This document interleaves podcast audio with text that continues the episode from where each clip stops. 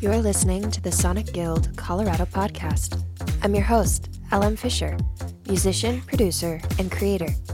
This episode features Dzirae Gold. I spoke with Dzirae via Zoom after she performed at an Easter show. We discussed knowing your worth as an artist, the struggles and beauty of the recording studio space, and so much more. This is the Sonic Guild Colorado podcast with Dzirae Gold.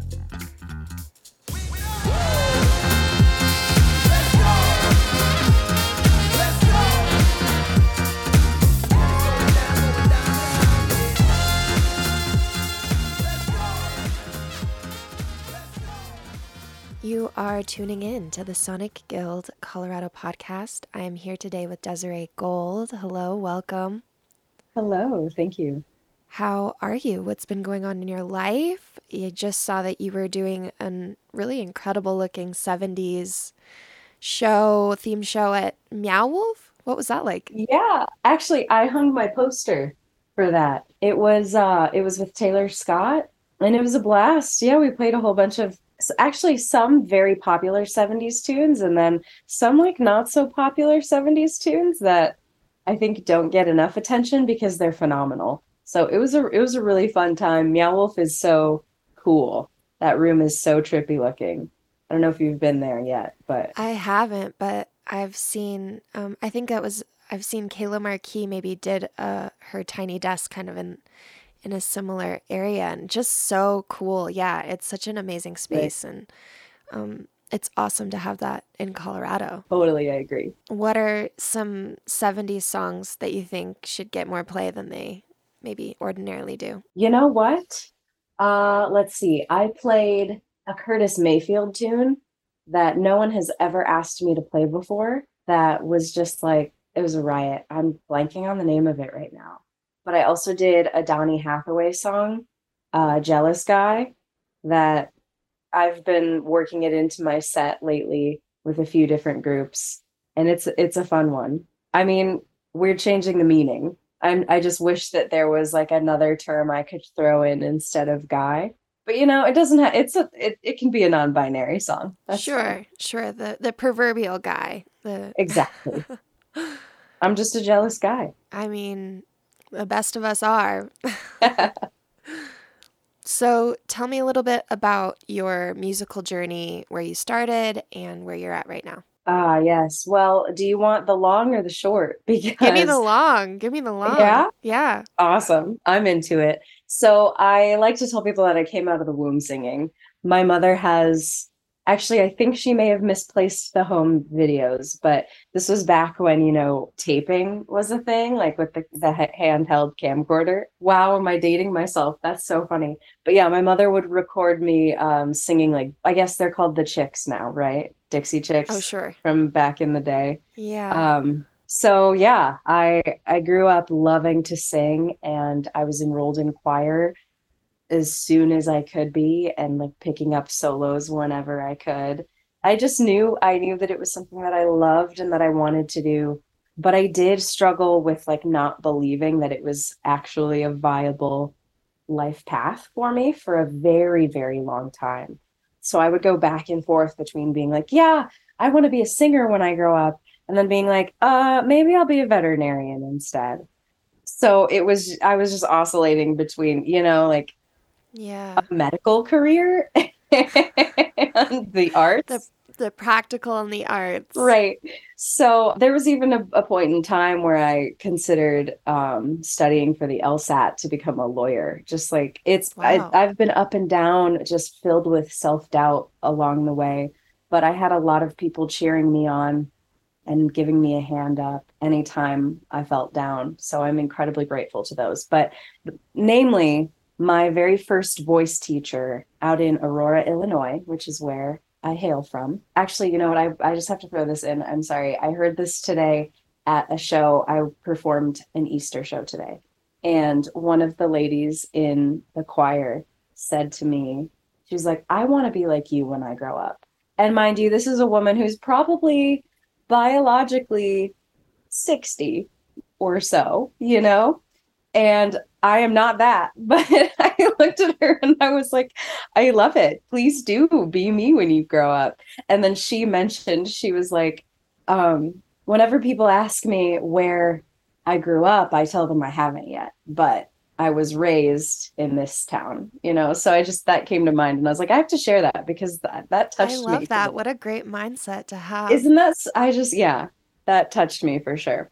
But anyway, so I grew up. I was raised in Aurora, Illinois, and my first voice teacher actually gave me a full scholarship to her music program because uh, my mother just couldn't afford music lessons for me.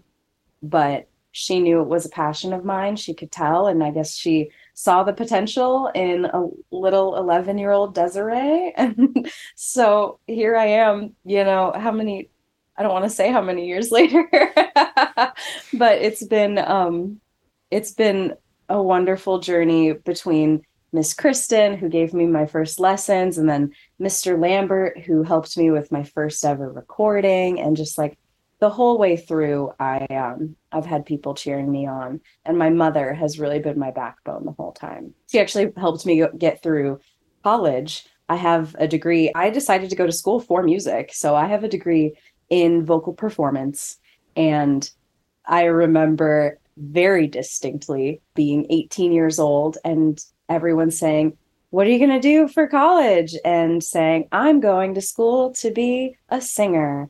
And the number of parents that looked at me like I was insane.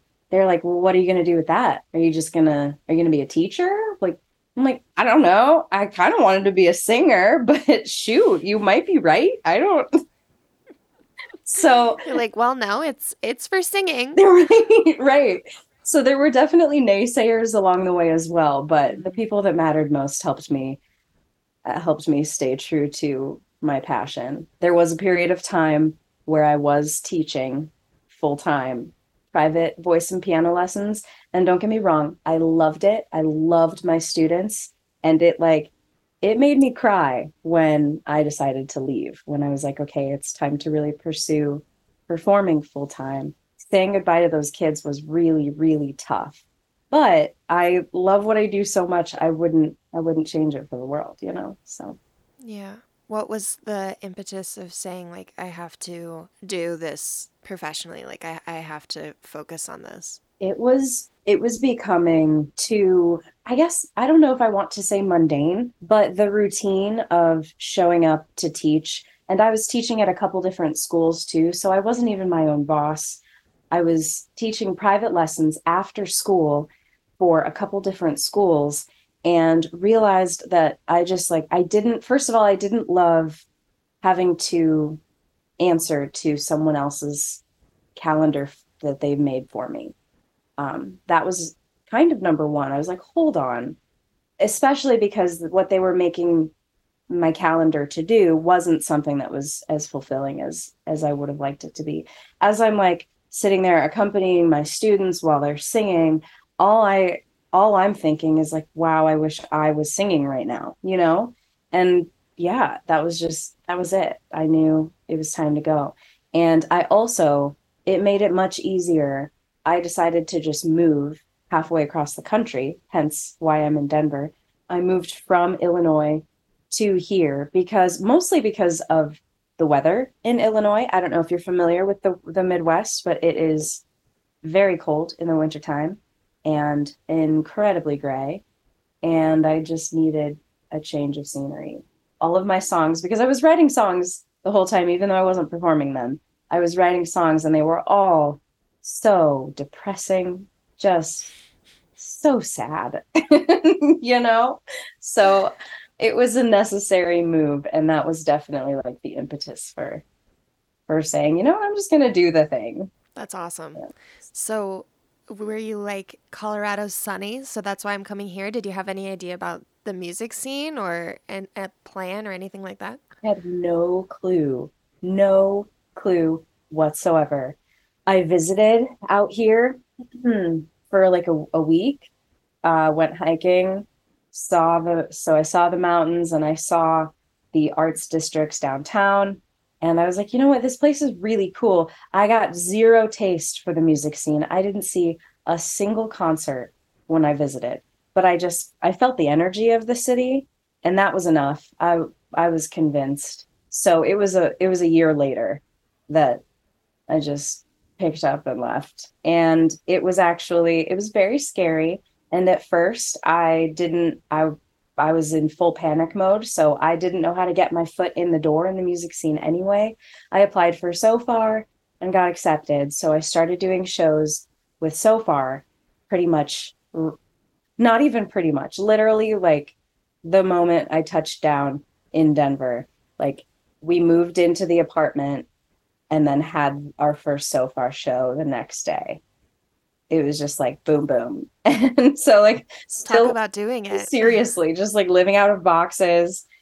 It was it was a wild wild ride for sure those first couple months. But then because i didn't i wasn't really getting in touch with the scene yet i i got my job with a recording studio. So yeah i was just i was a um an assistant at a recording studio for a few months. But mind you this was september of 2019 so I moved here at the end of September, got my job at the studio in October, and then about four months later, the whole world shut down. So I really did not get a taste at all for the music scene before COVID. Wow. Fortunately, I'm actually incredibly grateful that that all panned out really well for me because I was willing to put in the time and the work to just like busk. So I was getting, especially that summer when things were like reopening, but everything had to be outdoors. I was that street musician on like every corner, every day, just getting my name out there, passing out business cards. So that first year was crucial. And if if i had been more established i would have i don't even know what i would have done for that first year because ticketed venues weren't obviously they weren't booking because you can't have you couldn't have indoor events you know? So i just consider myself very fortunate that everything worked out for me the way that it did. What was the transition like from busking then once everything kind of progressively got m- more I guess quote unquote normal. I don't know. Yeah, right, normal. yeah. Uh, you know, it was it's like I'm still transitioning out of that like hustle mindset because I was because I was willing to work and I wouldn't like I said I wouldn't trade that for the world. I know that I did exactly what I needed to do to get to where I am at this point, but I was working pretty much for free just like working for tips. People would ask me to come play in their cafe for maybe like $50. And I was like, you know what? Yes, because how else will I pay the bills? So that became the norm for me for sure for a while. And that led to extreme burnout over the past two years. I did I did that style of gigging throughout 2020. So I guess what starting in like June of 2020 through probably until June of 2022.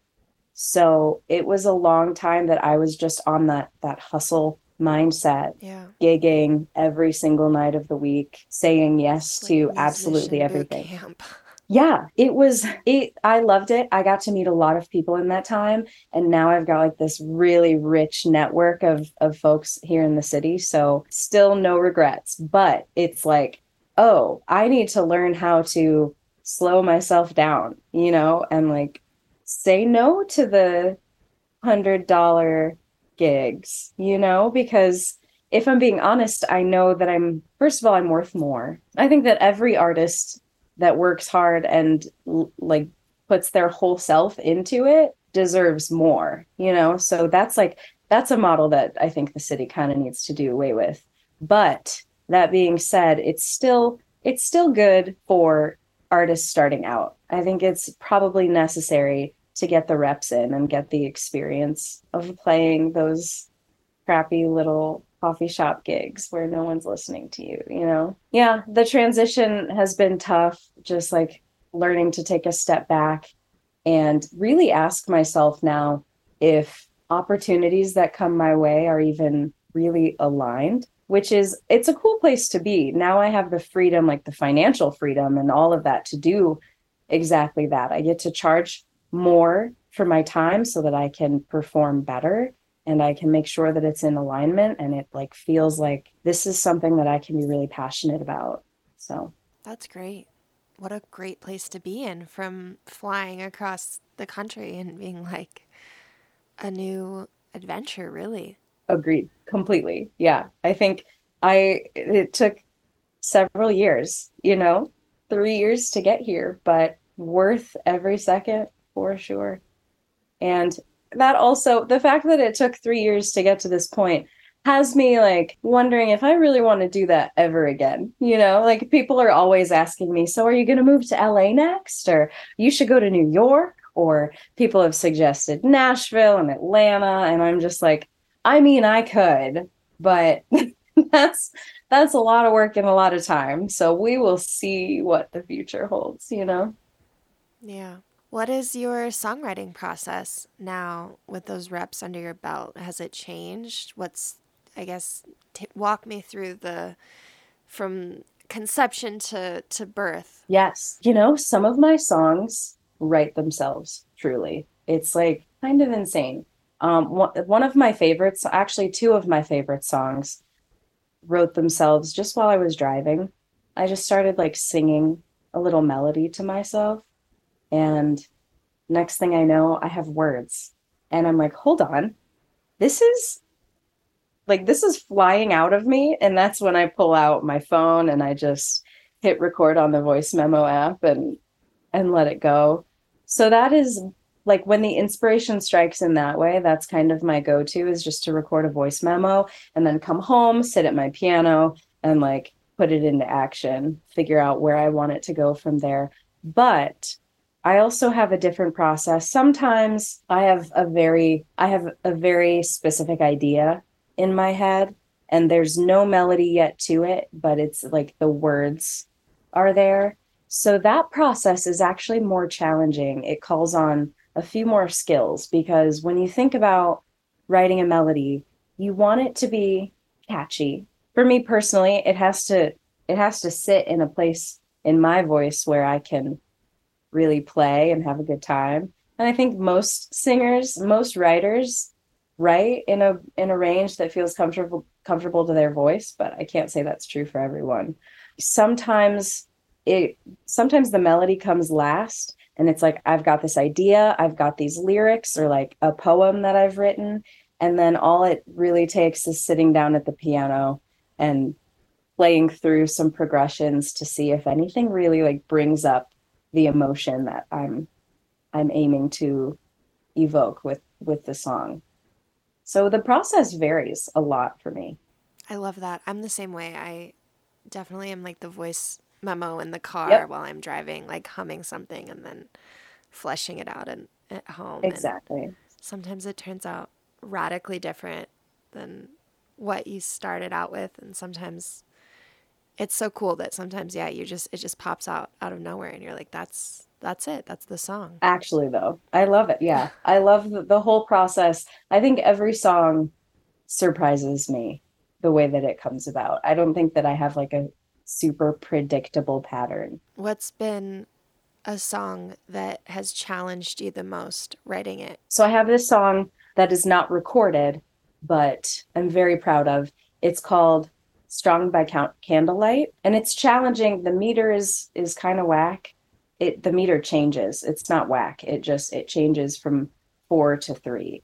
So that alone gives it like kind of a different it's just a different feel.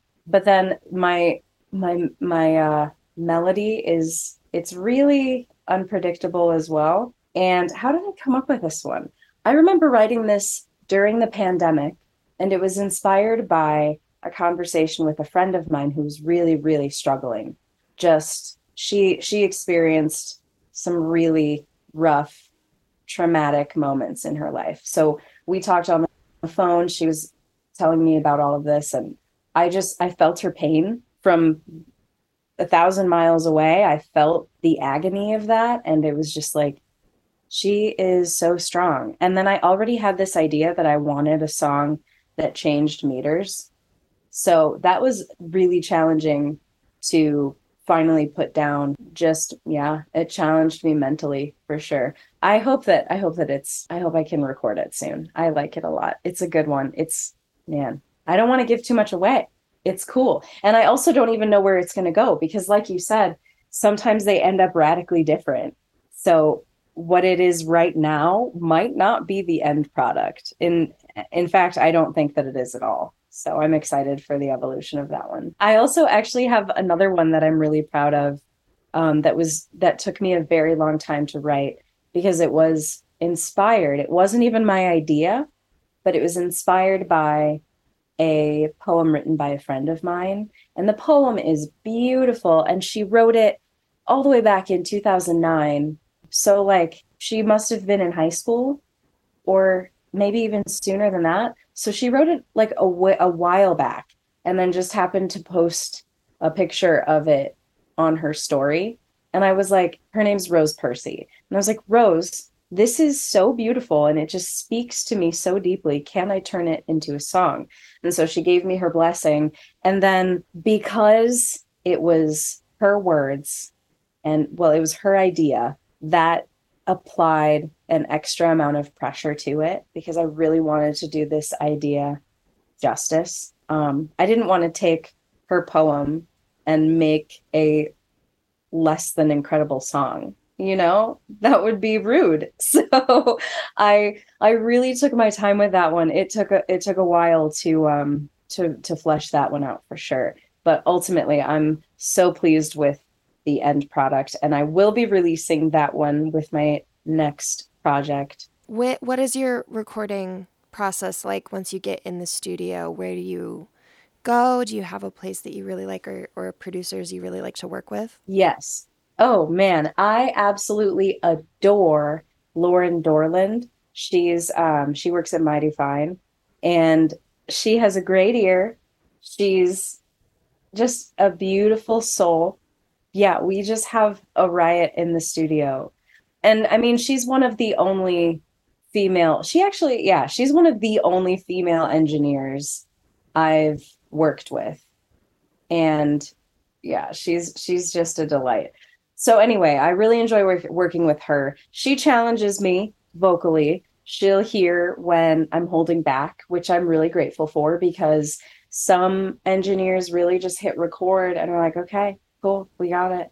And instead of allowing me to get complacent with my songs, she challenges me to bring out some like real emotion. And actually, the studio is my least favorite place probably on the planet because I'm a performer like through and through. And in a studio, it feels it feels less like performing because there's there's just a lot of analysis going on, especially once we get into talking about technicalities of tone and timing with other instruments. That's when i just i can get overwhelmed in the studio quickly. And especially because decision making is terrifying to me in the studio. With a live performance, you can make a decision and that's it. It's fine. It's done. It's in the past.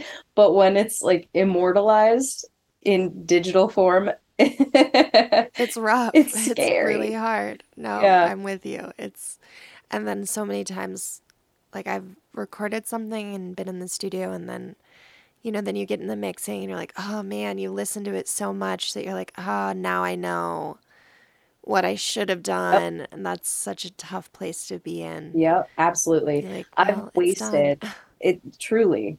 And i'm i get really i get especially anxious because of the amount of money and time that i've wasted in the studio too from just from going in with an, an idea of what I want and then finding out in post that that is not what I want. And part of me is really struggling with the lesson of letting it be because I mean, I'm not a perfectionist. Don't get me wrong. I really, I'm not. I'm going to create what I create, right?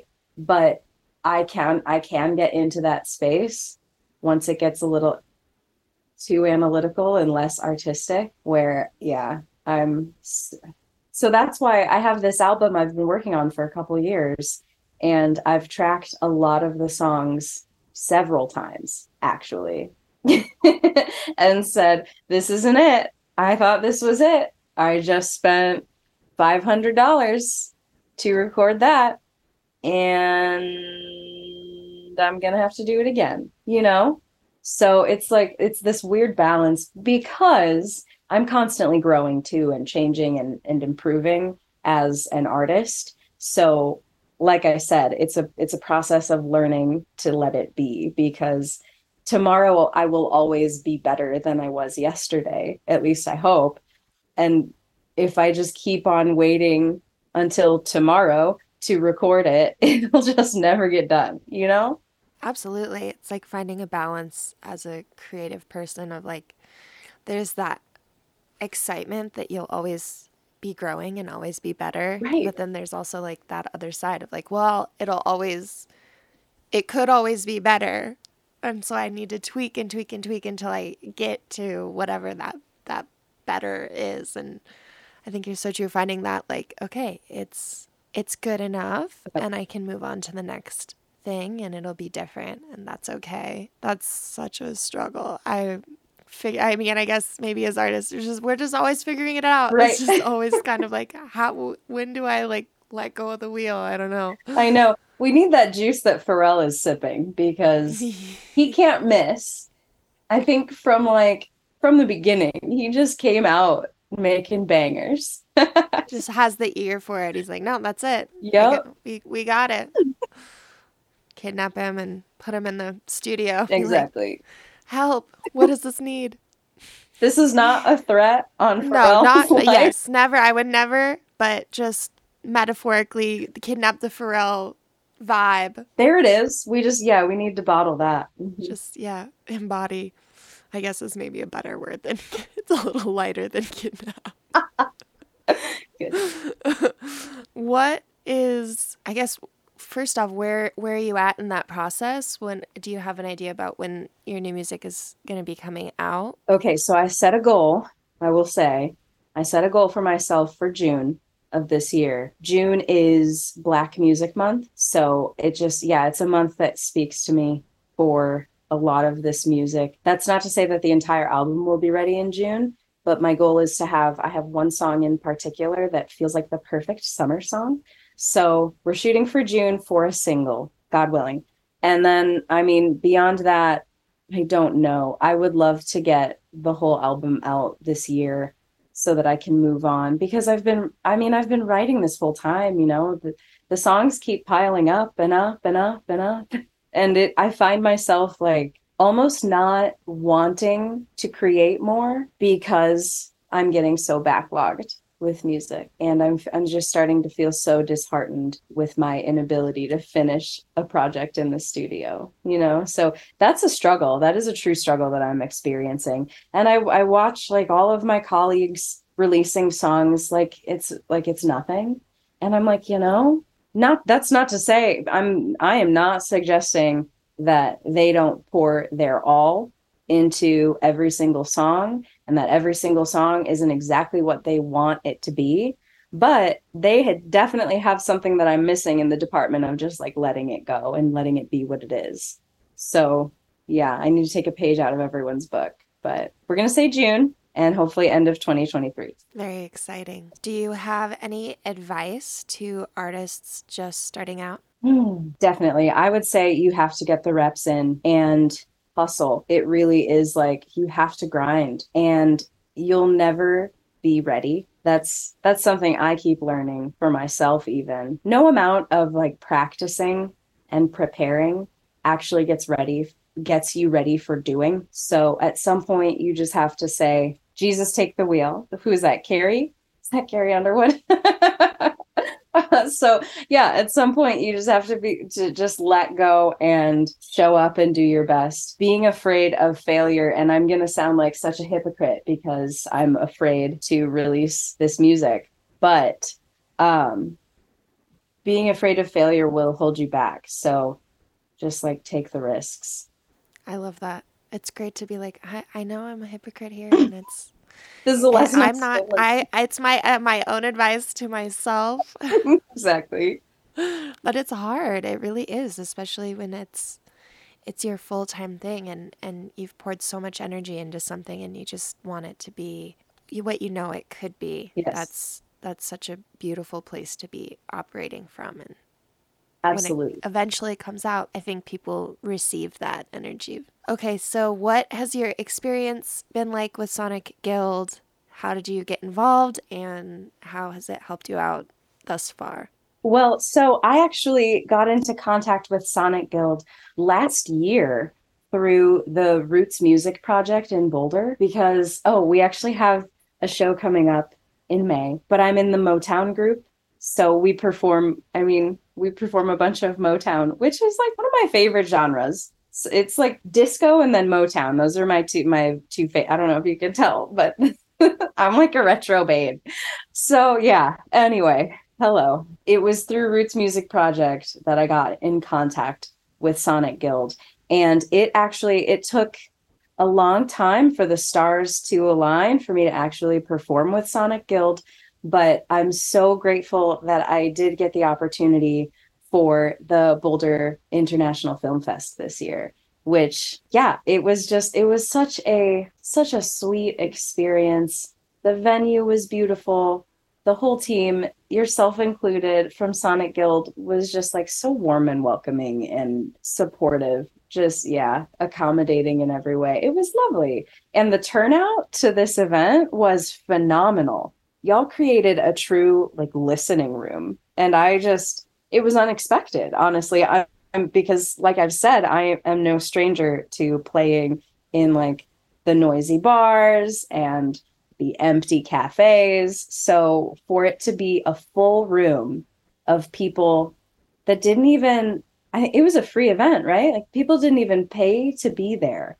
They just showed up and said yes I want to sit here and listen to this music in in silence with my my company on like a Saturday night or something. It was just it was unexpected and so sweet. So I'm incredibly grateful and I really look forward to working with Sonic Guild in the future. I know that y'all have done a lot with a lot of the artists that I look up to a great deal. Kayla Marque included in this city. Y'all are doing great work, so I appreciate you. Oh, thank you. No, it was such a pleasure seeing you perform. You are a force of nature, and I'm so excited to hear your upcoming music and just to see you live again. If anybody listening, if you have the chance to go see Dzirae Gold live, go do it. It's amazing.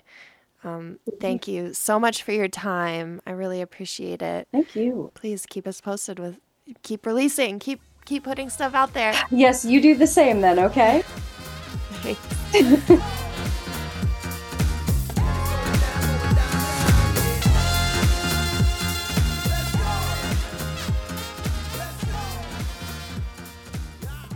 We hope you've enjoyed listening to this episode of the Sonic Guild Colorado podcast.